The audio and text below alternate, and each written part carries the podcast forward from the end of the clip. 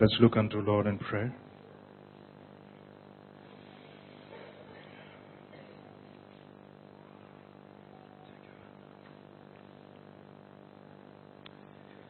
Father, only you are big enough to touch human hearts. Therefore, we pray that you would do that which you do best, which is to rekindle our spirits once again. Align us to your word. And that which is not of you, God, we pray that there would be a divine surgery this day and you would remove that which causes a hindrance in our Christian walk and witness. Father, we ask you, O Lord God, that you would empower us through your word. For there is nothing else, O Lord God, that can empower us more than your word. Even as the saints of old have said, that I have desired your word more than my daily victuals. God, I pray for a rekindling of our hearts towards your word this afternoon. And the work that you would do would remain in the name of Jesus. Father, of a truth, it is not possible to do any of these in our own strength. Hence, we ask for the enablement of the Holy Ghost, the promise of the Father, the gift from heaven, that the Spirit of God would rekindle our own spirits, aligning us to the purpose for which you have called us, setting us on the course, guiding us throughout the course, and ensuring us that we would make it to heaven at the end in Jesus' name. And Father, when you rule over the new heavens and the new earth, we would rule with you in Jesus' name. And to this end, we pray right now, O Lord God, that beginning from today, you will give us a fresh perspective of who we are in Christ and what you have called us unto. Blessed be, blessed be your name. In Jesus' name we pray. Amen. God bless you as you read God's word. Let's turn to Genesis 19. The last time we visited Genesis together, we saw that Abraham interceded for Sodom and Gomorrah, and the Lord went his way as soon as Abram stopped speaking. Now we pick up this story and we would read the full 38 verses. I know it's a big chunk, but it's more important to hear what God has to say than what man has to say.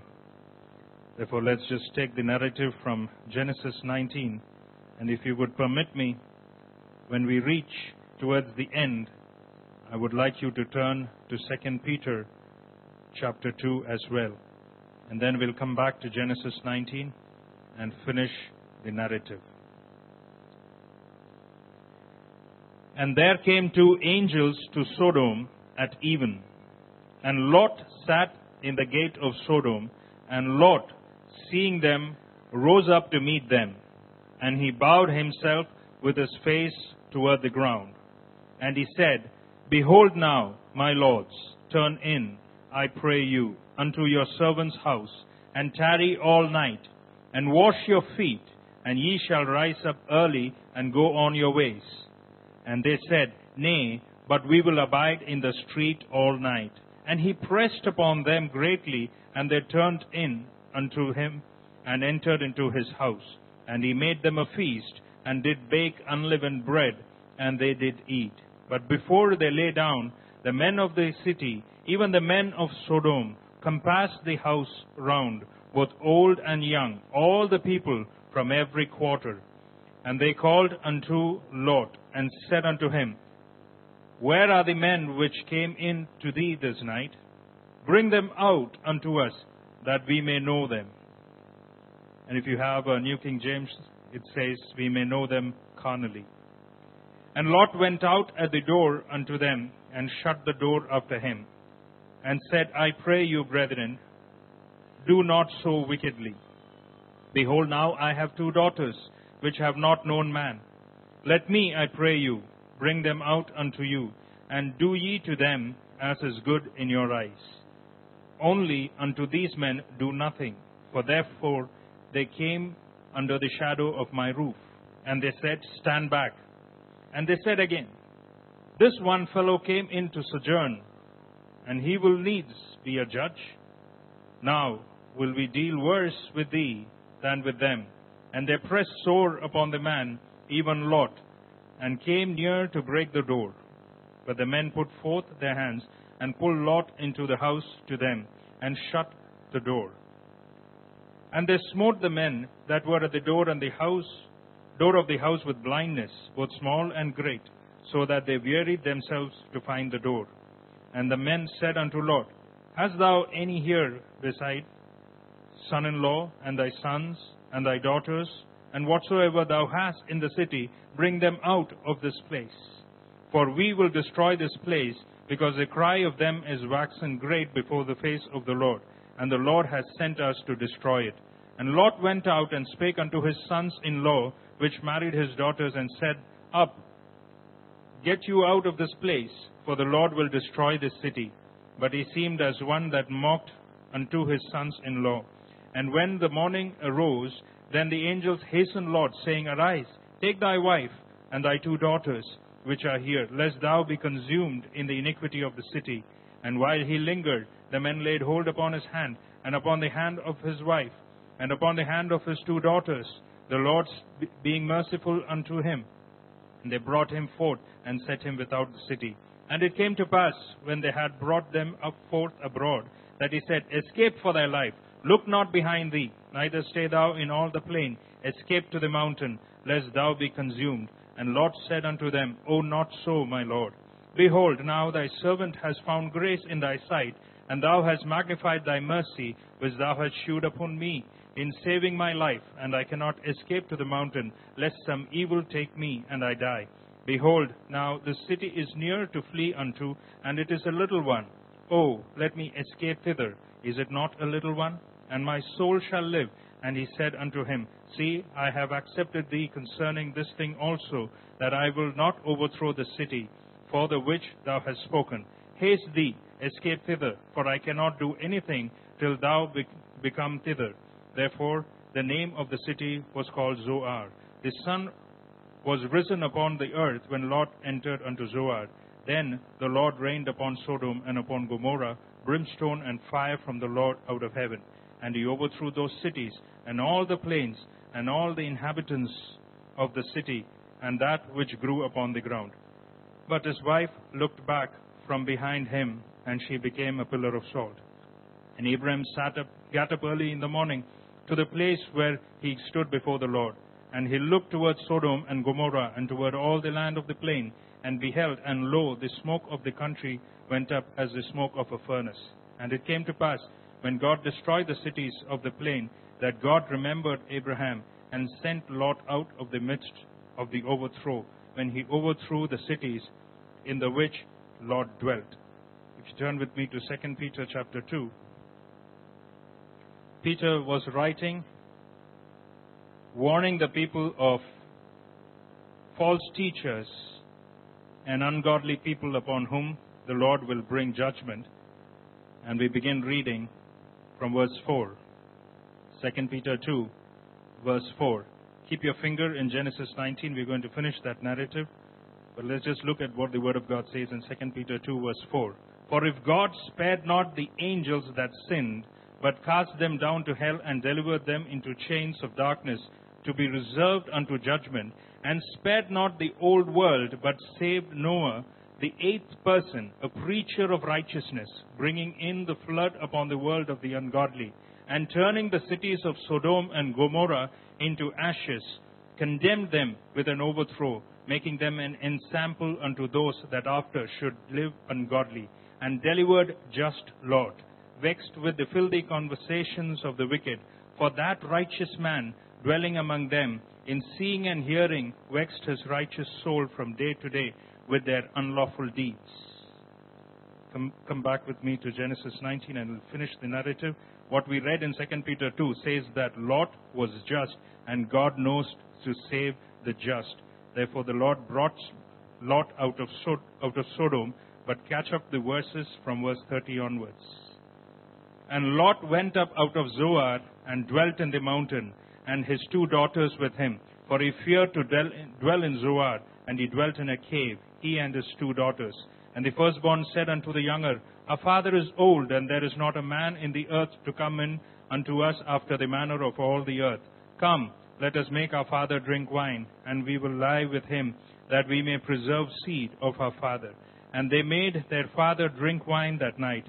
And the firstborn went in and lay with her father, and he perceived not when she lay down, nor when she arose. And it came to pass on the morrow that the firstborn said unto the younger, Behold, I lay yesternight with my father. Let us make him drink wine this night, this night also, and go thou in and lie with him, that we may preserve seed of our father. And they made their father drink wine that night also, and the younger arose and lay with him, and he perceived not when she lay down, nor when she arose. Thus were both the daughters of Lot with child by their father. And the firstborn bare a son, and called his name Moab. The same is the father of the Moabites unto this day. And the younger, she also bare a son, and called his name Ben Ammi. The same is the father of the children of Ammon unto this day. Before we look at this verse, let's pray once again. Father, in the name of Jesus, you will bless the reading of your word. Indeed, I have no power to speak on mine own authority. I pray that your word will speak and your spirit will speak. O Lord God, I pray that the application would come through the Holy Ghost himself.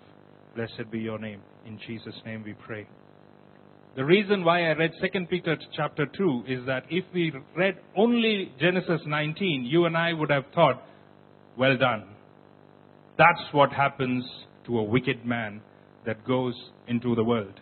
And we would clap our hands and we would say, this is what is going to happen to everyone that rejects the Lord Jesus. But 2 Peter chapter 2 says that Lot was a righteous man makes you wonder makes you wonder what the Lord is trying to tell you in Genesis 19.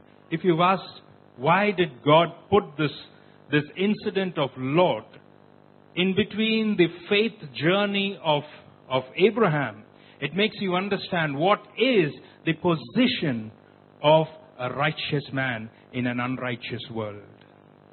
What is the position of a righteous man? Unless the Bible had said that Lot was a righteous man, we would not have any clue that God had placed him in Sodom for a purpose. We would think that Lot went in there of his own accord, but God is able to turn that as wicked into something good for his own purpose. Daniel went into Babylon, but God used him. Joseph went into Egypt, God used him. Lot went into Sodom, God could have used him. The Bible says that the righteous Lot was delivered from Sodom and Gomorrah. I made a deliberate pause over there, and then we came back to see what happened to the man who was saved. Incidentally, that man, he makes a shipwreck of his life. Andrei Stamos, I don't know if you've heard of that word, was a World War II veteran from Hungary. In 1945, he was captured by the Soviets. And the Soviets took him and incarcerated him and put him in prison. There he was for a long while, and they discovered that probably he had gone insane. So they removed him from the prison and put him in a psychiatric ward. And he was there and he was forgotten in the Soviet Union in a psychiatric ward in, in confinement, solitary confinement. Now, in the year 2000, 55 years later, when the Soviets were cleaning out their prisons and their psychiatric wards, they came upon this man and he was blabbering something. They thought that he had really gone insane, got a Hungarian doctor and asked him to inspect this man. and Andre Stamos. They inspected him and they said that he is not insane. In fact, you are driving him insane. So in the year 2000, he was let out from the psychiatric ward. And do you know the first thing that he asked for? The first thing that he asked for was a mirror. He had not seen himself in 55 years. Think about that. He was in prison. He was imprisoned when he was 20, and when he was 75, he was led out of the prison, and he had not seen himself for 55 years. Now, I want you to think about this. It is sad when a man has not seen his countenance, his own face in a mirror for 55 years, but it is sad when a person does not have a mirror for his own soul. When you and I don't have a mirror for our own soul, we lose the purpose for which God has set us in place and then we go adrift. A ship that is bound to travel 3,000 miles, if it begins with one inch deviation, it would have gone 300 miles off course by the time it reaches its destination. One inch when it began, not one inch every mile. One inch when it began, it would be 300 miles away from its destination. Lot was a man, and I've titled this message, A Weak Witness in a Dying World. A weak witness in a dying world. Lot is a picture of a, what a Christian looks like who has lost his identity and who has lost his purpose.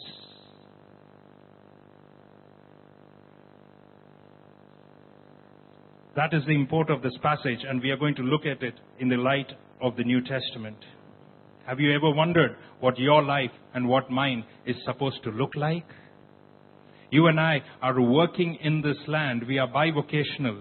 At least at least them that are in the elders and the leaders over here, they are bivocational. They have one vocation towards God and they have one vocation that, which earns them bread. If you and I are in this land, it is because the jobs that we do are better paying in this land. And that was the very reason Lot also moved to Sodom.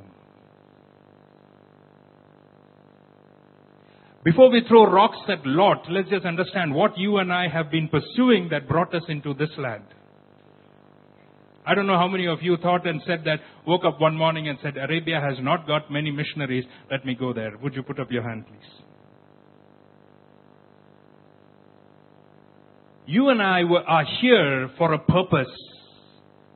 Lot moved to Sodom for a purpose, and God could have used that purpose for him to become a strong witness. My question is, are you in the position of Lot becoming a weak witness? You see, the judgment of God is sure. How many of us believe that? The judgment of God is sure. He said that it would be better as in the days of Sodom and Gomorrah. Therefore, this world is going to be burned. That's for sure. But how many people did Lot save? That's the question. It's possible to lose your way and forget your purpose. It's a sad reminder that a salt that has lost its saltiness, it's good for nothing but to be trampled underfoot. The Bible says it is neither good for the land not for the gar- nor for the garbage heap. That means that you wouldn't even bother to carry it and put it into the garbage dump. A salt that has lost its saltiness is worth nothing but to be trampled underfoot. That's a lesson that we learned from Lot over here. Ray C. Stedman, I don't know if you've heard about him, was a, was a very powerful pastor. Ray C. Stedman, when he was preaching on this passage, he has asked four questions to Mr. Lot. And he said, question number one, Lot, how has the choice to live in Sodom affected your inner life? You could write these questions down because these are the questions you have to answer. How has moving into this land in search of greener pastures financially affected your inner life? How much have you been able to influence the evil of the city? Or how much of the evil have you been able to resist? Question number two. Question number three. How much of material advantage did Lot make ultimately from Sodom? And the fourth question, how much did Sodom influence your own family? Powerful questions unto which we ourselves have to give an answer sooner or later. In spite of all the magnanimity that God has blessed us with this in this land, when we go up and stand before Him, the Lord of Lords and the King of Kings, one answer that we need to give is how much did you bring out of Sodom? You knew that Sodom would be destroyed. How much of it did you bring out with you? Let us try to answer these questions by looking at three indications of a weak witness in a, in a dying world. Three indications of a weak witness in a dying world. In a dying world. Number one, a Christian who dr- drifts away from the Lord loses his flavor for worship. A Christian who drifts away from the Lord loses his appetite for worship. One thing that is missing in Lot's life, if you have read, is an altar. Lot did not have an altar in his life. His wife did not see him worshipping. His children did not see him worshipping. The people of Sodom did not see him worshipping. As an antitype, you would find Abraham. He was a man of the altar and the tent. He would pitch a tent, but he would build an altar so that he could pull out the pegs of his tent and move everywhere that he wanted, where the Lord wanted him, but the altar would remain as a reminder that the man of God has been at that place. I don't know if you've pitched tents or built houses, because the portion that we read says that and the Lord and Lot invited those guests into his house. He had a house in Sodom. Whereas before he left the side of Abraham, he was living in a tent. How has coming to this land affected your tent? Are you still living as a sojourner or have you built a house? This world is not mine. I am going away. Is that your song? Or I am here to stay? Is that your song? Number one, a Christian who drifts away from God loses his flavor for worship. Lot was a privileged man because he saw the faith of his uncle Abraham. Because he saw that what five kings could not do, his uncle accomplished with 318 home trained soldiers. That was because the Lord was with him. And he saw that when the king of Sodom offered his goods, he said, No, I will not take even a shoestring from you. Rather, you would come and say that I have made you rich. The Lord has given me, and that is more than enough. He saw all this, and the privileged man called Lot did not learn any of this from his uncle. Have you got a mentor in your own life? Whose life you can see and whose life you want to emulate? Or are the football stars your heroes? The world passeth away and its lust thereof, but he who does the will of the Lord shall abide forever.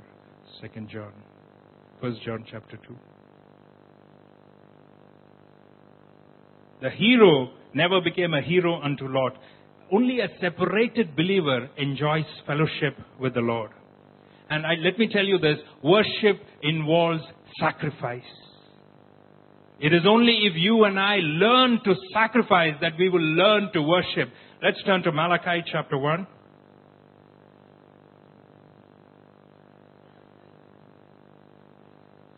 Let's, turn, let's read verse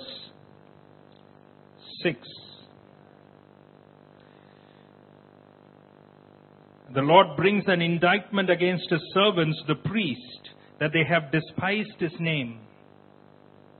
And he says that a son honoreth his father, and a servant his master. If then I be a father, where is mine honor? And if I be a master, where is my fear? Saith the Lord of hosts, unto you, O priests, unto you, O priests. Put that in line with 1 Peter chapter 2 and verse 9, which says that you are a royal priesthood.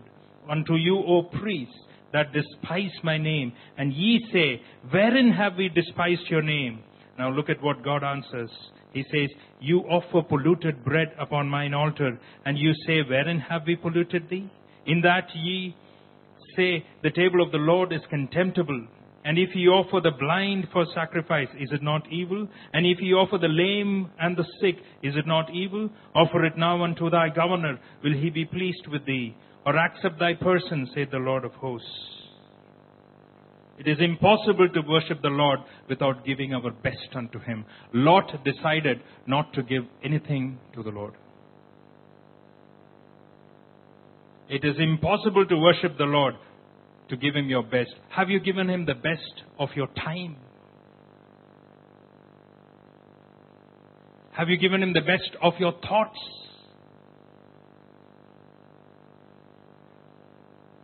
Have you given him the best of your plans and your ambitions? I don't want to talk about money because that's the easiest thing to give. Have you given him your plans? Paul Washer talks about these two young graduate students who come out of college, and this happened in the 1700s. They come out of their own universities and they sell themselves as slaves to go to the sugarcane fields in Cuba. They tell their parents, don't come looking for us because we are going to the sugarcane fields in Cuba where they would import slaves from Africa to work in these, in these uh, in these sugarcane plantations. They wanted to go there and spread the gospel among them. Were they foolish? Was William Carey foolish to get on a ship and come to India? Unless Adoniram Judson had gone to Burma, the Burmese people would not have a Bible. Were these people foolish who left high paying jobs and they went and they said that I would serve the Lord? C.T. Studd, that great cricketer, he has said on his deathbed, he called his sons and he said, I have, give, I have nothing to give unto you, for I spent it all on Christ. Lot went into the world. True. But the Bible says he had a righteous soul. True. But his righteous soul was a weak witness. A life that has lost its purpose can have no flavor in worship and it has nothing to offer God. A weak witness in a dying world. Susanna Wesley, the mother of John and Charles Wesley, once the children asked Susanna Wesley, Mother, define sin for me. I don't know if you've heard this. She was an unlearned woman who brought up 19 children. And look at the definition of sin given by Susanna Wesley. Whatever weakens your reason, impairs the tenderness of your conscience, obscure your sense of God, takes away your relish for spiritual things, whatever increases the authority of the body over the mind, that to you, my son, is sin, however innocent it may be in itself. Whatever weakens your reason, impairs the tenderness of your conscience, obscures your sense of God, takes off your relish for spiritual things, whatever increases the authority of the body over the mind, that thing to you, my son, is sin, however innocent it may be of itself. The four questions that C.T. Studd asks, we need to ask ourselves. Number one, how has moving to the big city affected our inner life? Number two, how great has been my influence over this big city. Number three, what did I gain in the end? Number four, how did the city influence me? And the second indicator of a weak witness in a dying world is a Christian who has lost sight of his purpose will begin to compromise on all his values. A weak Christian who begins to drift away from God will begin to compromise on all his values. I am convinced that if the first thing that Lot forsake was the altar, then the second thing soon to follow would be his values. When the men of Sodom came and said, give me those men, Lot did not one have the strength to rebuke them because he was now sitting as an elder of the city. Let me tell you, if you compromise with the world and become one of their chief magistrates, then you have even lost your voice to rebuke them. When you become one with the world, then you have lost your voice to even point a finger at them, even as Nathan pointed his finger unto David's face and he said, You have sinned. We lose all our credibility because what we have given at the altar is our self respect and our precious calling before the Lord. If we sacrifice that first, then what follows is that, Can I bring you out my two virgin daughters?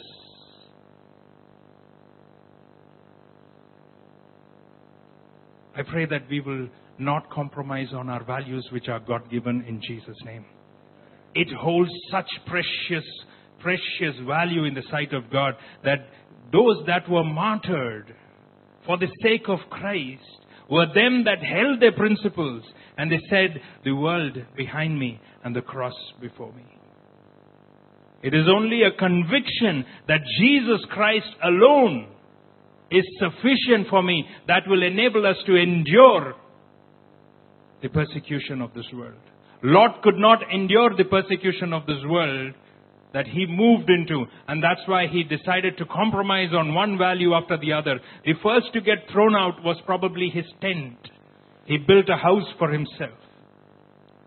The second to get compromised was his values. And there was no stopping from then. When David began to compromise on his values, there was no stopping of the sword from his house.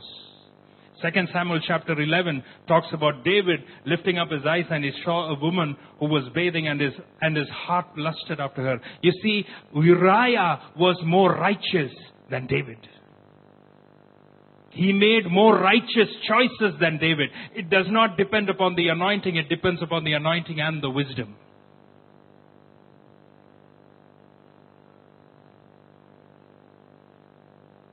Uriah was more righteous. He said that how can I go and have the pleasure of a wife when the, when, when my Lord's army is battling? And David, for the fleeting pleasure of a moment, he took another man's wife. And that's why if you've, re- if you've read 1 Samuel chapter 12 carefully, it says that Nathan came and pointed his finger at David and he asked, why did you, why, he did not ask, why did you take Bathsheba? He asked, why did you take Uriah's wife? It's a big difference. But Sheba has an entity of her own, but then Uriah's wife was someone else's property. And in that process, David had broken five out of the Ten Commandments. A man that will compromise on his principles. Samson is the saddest story of the Bible. He was a man who was called for a purpose. He was a man who was, even before his birth, angelic beings came and prophesied and said that this is the son that you would have, and he is going to be a mighty man, and he would be a deliverer, a judge of this nation. And then Manoah and his wife, they, they had this visitation again, and the child came. And the child was dedicated unto God to be a Nazarite forever. But this man was a man who could not tame his passions. I'll tell you another instance over here where God uses even the passions that are wayward for his own benefit because the man said he fell in love with a Philistine woman and when his father said do not go after the Philistine woman he said get her for me. Look at the stress with which he was saying get her for me. And then the Bible says that, and Manoah did not know, for this is from the Lord. Lord is even able to use that which is utterly foolish to his own advantage, but he did not know where to draw the line. He fell in love with a harlot, and that Delilah took away all that was his. It is ironical that a man who was supposed to be the judge needed a small boy to take him with his hand and held and hold his hand against the pillars of the Philistine temples. And what a tragic end to a life that had lost its purpose. He was ready to compromise on his values. Turn with me to Daniel chapter 1 and let's see a young man of 17 as he learns to draw the lines. Daniel chapter 1.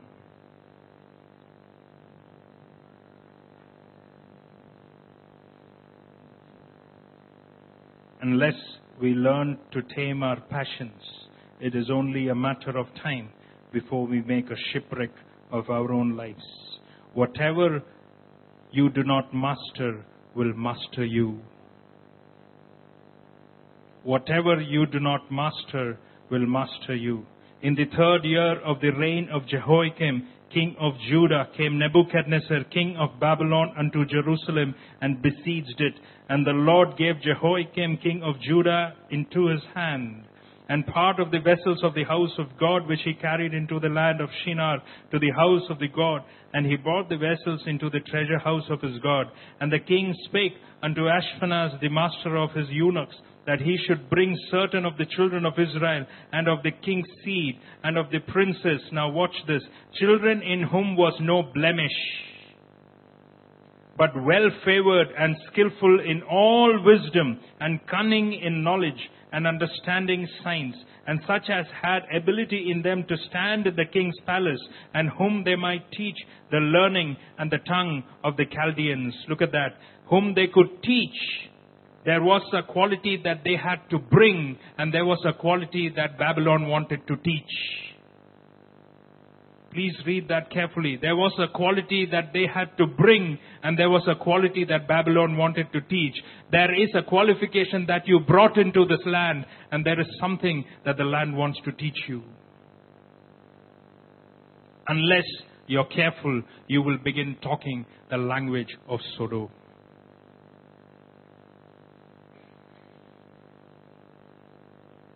Now, watch this. This is the softening portion and the king appointed unto them daily provisions of the king's meat, who would not want that, and of the wine and, which he drank, so nourishing them three years, that at the end thereof they might stand before the king. Let me paraphrase that, that at the end thereof they would not be of any use to the Lord. Now among those that were the children of Judah, Daniel, Hananiah, Mishael, and Azariah, unto whom the prince of the eunuchs gave names. For he gave unto Daniel the name of Belteshazzar, and to Hananiah of Shadrach, and to Mishael of Meshach, and to Azariah of Abednego. But Daniel purposed in his heart, but Daniel purposed in his heart, but Daniel purposed in his heart that he would not defile himself with the portion of the king's meat, nor with the wine which he drank. Therefore he requested of the prince of the eunuchs that he might change his menu. Daniel knew where he should draw the line because he saw the purpose and the calling in his life. You and I have been called for a purpose. Whenever we are born again, we lift up our hands when we say, Praise God, for I have been saved by grace through faith, and that not of yourself. It is a gift from God. Ephesians 2, verse 8 and 9. But verse 10 says that we are God's workmanship in Christ Jesus. And we go ahead and say 1 Peter chapter 2 and verse 9 which says, I am a royal priesthood, a holy nation, a peculiar people.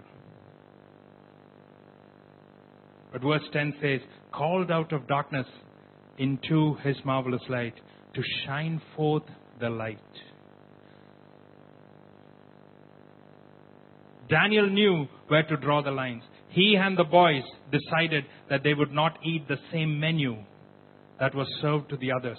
The others fell, but Daniel stood. If you make a decision for the Lord, the Lord will stand by you in Jesus' name. First Samuel chapter 2, and the Lord says unto the, unto the family of Eli, He says that he who honors me, I shall honor.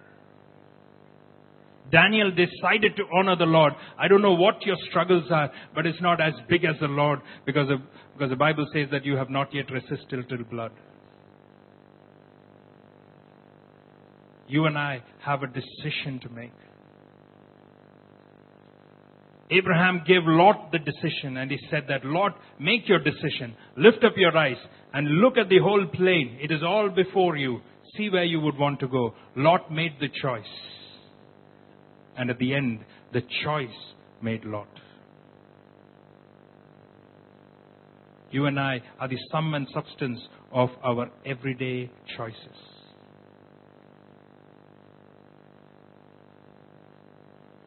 Daniel knew where to draw the line. He knew that living in a perverse nation, he had to have the Lord by his side.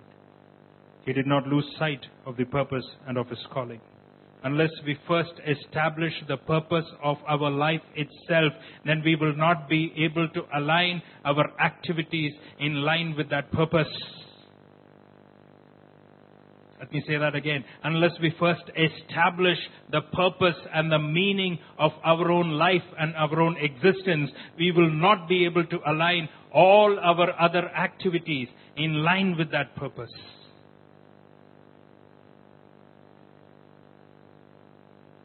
Unless we learn to tame our passions, we can be of no influence in this world.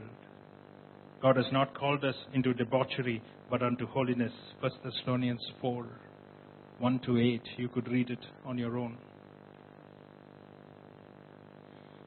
Question is Have you learned to draw the line?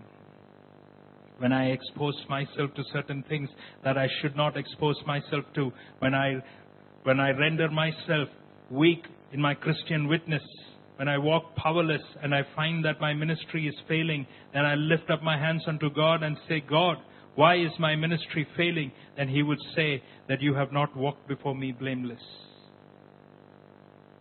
The Christian experience is not a one time, one shot experience, it's a daily walk. It is more easy to be born again than to walk born again.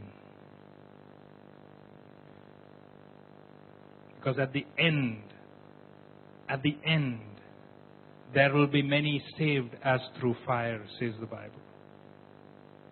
Lot had nothing to show for his years in Sodom.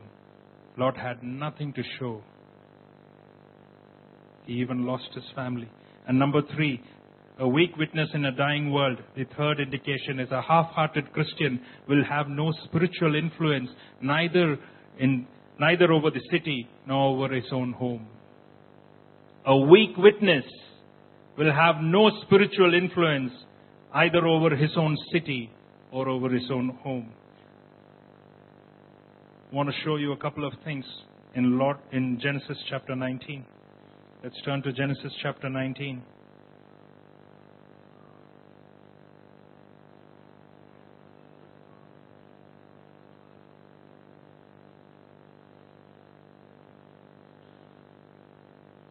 Verse 14.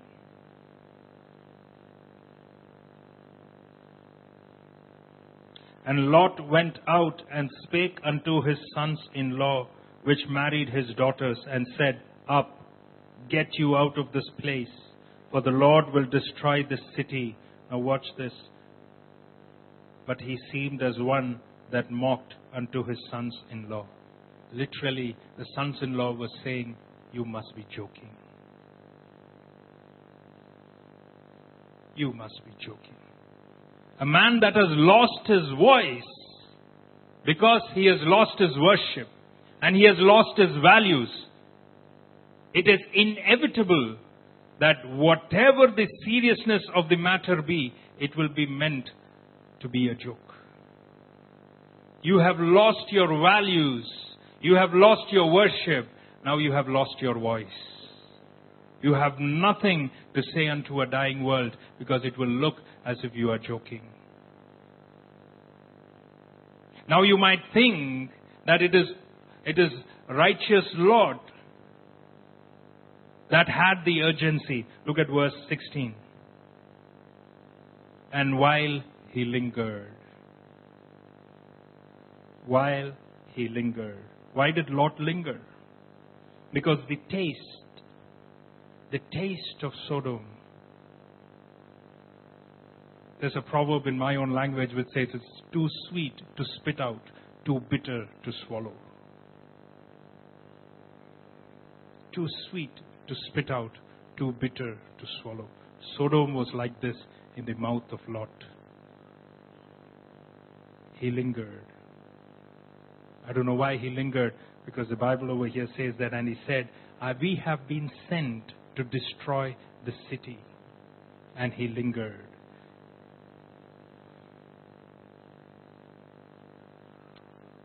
His daughters were virgins, says the Bible. That is a small relief when compared to what they demonstrated at the end. But let me tell you, a, a father, I'm speaking to you, fathers, a father who has lost the identity of building an altar at home, you have no right to force your children because they have not seen you bow before one. And I'm speaking to you, mothers, because later on in this chapter we find that and and Lot's wife, an unnamed person, an unnamed person. She turned back from behind him. Lot was running for his life. His daughters were perhaps behind him. And the wife made up the rare car. She turned from behind. What is your spiritual influence over your own family?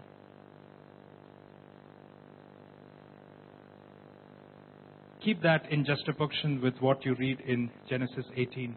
The Lord gives a testimony about Abraham and says, I know that Abraham would command his family, not request, would command his family. And the Lord said, circumcised, and Abraham circumcised every male in his household. That's a man of faith. Lot could not even render influence on his daughters, whereas later on in Genesis 22 we find that a 32 to 37 year old man was laid on the altar. Isaac was not a small boy, as we read in, as we study in Friday school. He was a grown up young man. And this young man had such an influence from his father that he lay down on the altar and he was ready when the dagger went up. And Lot could not even force his daughters. What is the influence? The Bible says that if your eye be singular, your body will be full of light. There are two gates through which your heart gets affected. The Bible says in Proverbs 4:23 it says that guard your heart with all diligence for from it are the issues of life but we have not learned how to guard it. We guard it through the through filtering what gets into through our eye gates and through our ear gates. If you continually expose yourself to shows that will belittle your Christian calling, if you expose yourself to reading material, if you even expose yourself to ads on the TV, I don't know if you've seen the ads right now. Earlier, the parents used to say, flick the channels. There's something going on in the channels. Now you could say you can't even flick the channels because there's an ad going on in every channel. I don't know what you expose yourself to and what you're exposing your family to. Beware. Beware, the Lord has a calling on each one of our lives. When God called Ezekiel, Ezekiel was not a prophet, he was a priest. A, a 20 or a 25 year old priest. He was there in Babylon. He was supposed to be a priest if he continued in Jerusalem, but God called him to be a prophet. There is a calling in each of your life in Jesus' name. Do not truncate it in the name of Jesus. I plead with you. I plead with you. Our brother Leslie just now said one of us can put a thousand to flight, two of us ten thousand. Look around you, how many of us are over here? What will happen to this nation if each one of us began living as a true Christian in the image of the living God? Andres Stamos did not have a mirror for his face, but you have a mirror for your soul, which is the living Word of God and the living Jesus Christ. If your image does not match the image of Jesus, then there would be little hope for you to get into heaven because God would say, I do not know you. The more we resemble Jesus, the closer we are to getting into heaven. Let me tell you that. The farther you are looking like Jesus, the less you will be recognized at those gates.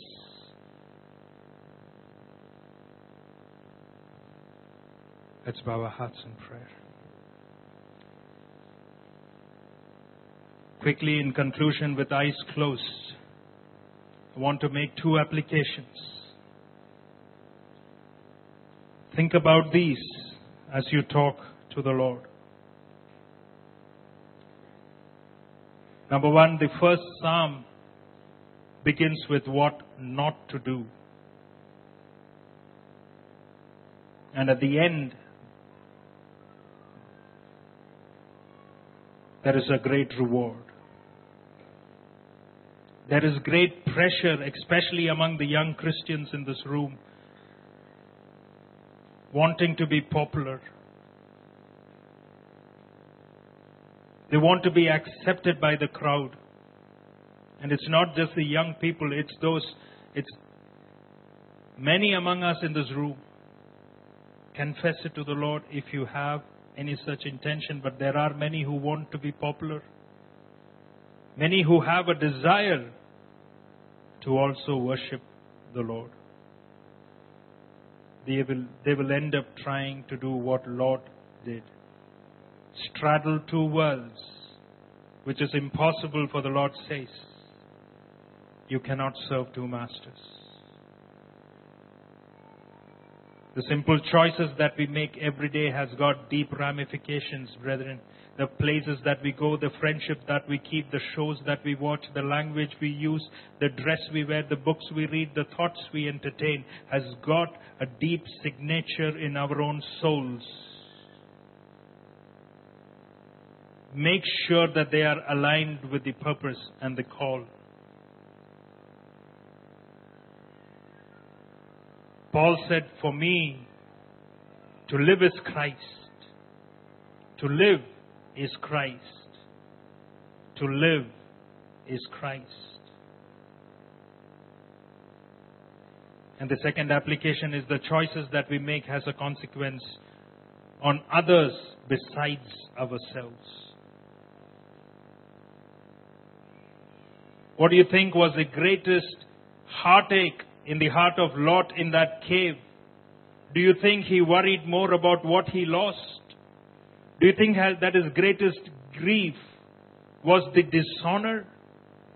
Nay, my brethren, the greatest wound in his heart was when he woke up the next morning and he realized what had happened.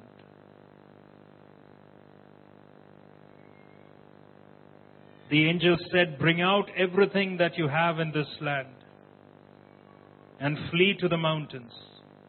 Lot had nothing because even the angels had to hold his hand and bring him out. Parents, your children are watching you. Whether your interest is in the pursuit of God or in the pursuit of your worldly goals and self interest. If we have not given our children the right foundation, then they will run to gain the acceptance of Sodom. And this sorrow sometimes cannot be erased. You yourself might get saved, but what about those that come out of the loins? Husbands, your wives are watching you. Wives, your husbands are watching you. Leaders, the congregation is watching you. The question is not how much will I gain, but will it destroy my altar and my tent? The question is will I remain a strong witness to a dying world, no matter what the price? If you want to recommit yourself unto the Lord, to find a purpose and a meaning, would you rise on your feet as we pray for you? If you've lost your sense of direction, if you want to align yourself, would you be on your feet? The Lord sees you.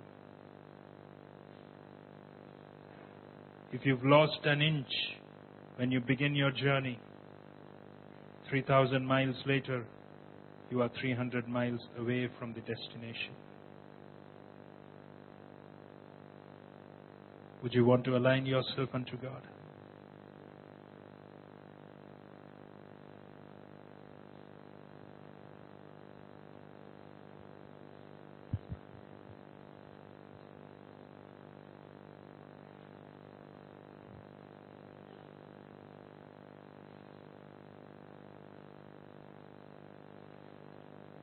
Those of us that are still praying, sitting down, think about it.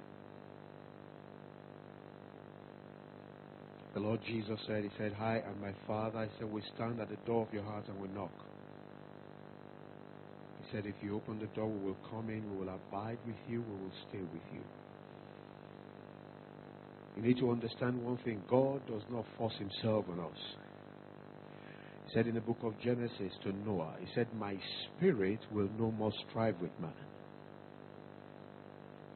He's inviting you. Will you realign yourself with Him? The moon does not have a light of its own, but reflects the light of the sun.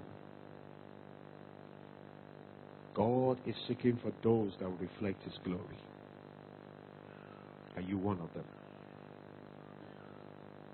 For those of you that are standing, I just want you to raise your hands to the heavens and just speak to the Lord right now. Father, restore me back unto your glory. Think back to the day you met Jesus first. Can you still remember that day? Can you still remember that experience? If you cannot, then you need to stand up. If you cannot remember that joy that, that, that, that, that came into your heart, the day Jesus rescued you out of darkness, then you need to stand up. But if you are standing, just raise your hands up to the Lord and say, Father, I yield to you this afternoon. I yield to you this afternoon. Release your glory upon my life again. Restore me, Father. Restore me. Restore me, Lord. Restore me, Lord. Restore me, Lord. Mighty and everlasting Father, we, we, we, we come to you, Father, this afternoon with humility. We realize, Lord, that there's a thin line between walking in righteousness and deceiving ourselves. But we also realize that you love us so much. And because of that love, you have brought back to our attention the mistakes that we have been making and we could potentially make. Father, we ask for forgiveness this afternoon. And in every one of us, including myself, everywhere, Lord, we have sinned against you by being weak in our weakness. Ah, have mercy, Lord. Jehovah, forgive us this afternoon. Cleanse us with the blood of Jesus. Father, we cannot afford to make the sacrifice of the Lord Jesus of no effect. Because if we do, we stand in the danger of hell. Have mercy, Lord. Father, pluck us out of the fire. Restore us back unto your glory. Let your grace and your favor be available unto us. Father, these ones that are standing, Lord, you know them. Before they woke up this morning, you decided that you will restore them back today. Father, I raise them up to you. We ask, Lord, that the blood of Jesus will have a new meaning in their lives. That the sacrifice of the King will have a new meaning in their lives. That, Father, from today, they will shine like stars in the sky. That when they step out, even as we that are sitting down step out, Father, of a surety, this nation will know that the children of the Most High are manifesting from today. Father, we cannot do it ourselves because without you we are nothing. But Lord, let your grace, let your favor, let your power, let your wisdom, let your anointing be released into our lives anew. We thank you, Father, as we dedicate our lives to you today. Accept us, Lord. Lead and guide us. Like you spoke to Abraham, reveal yourself to each and every one of us. Let us know that we, we have to walk before you perfect throughout this year. We thank you, mighty King, for you have done it. In Jesus' name we have prayed. Amen.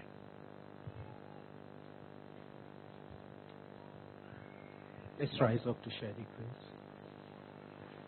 May the grace of our Lord Jesus Christ, the love of God, and the fellowship of the Holy Spirit be with us now and forever. Amen. Go in newness of life.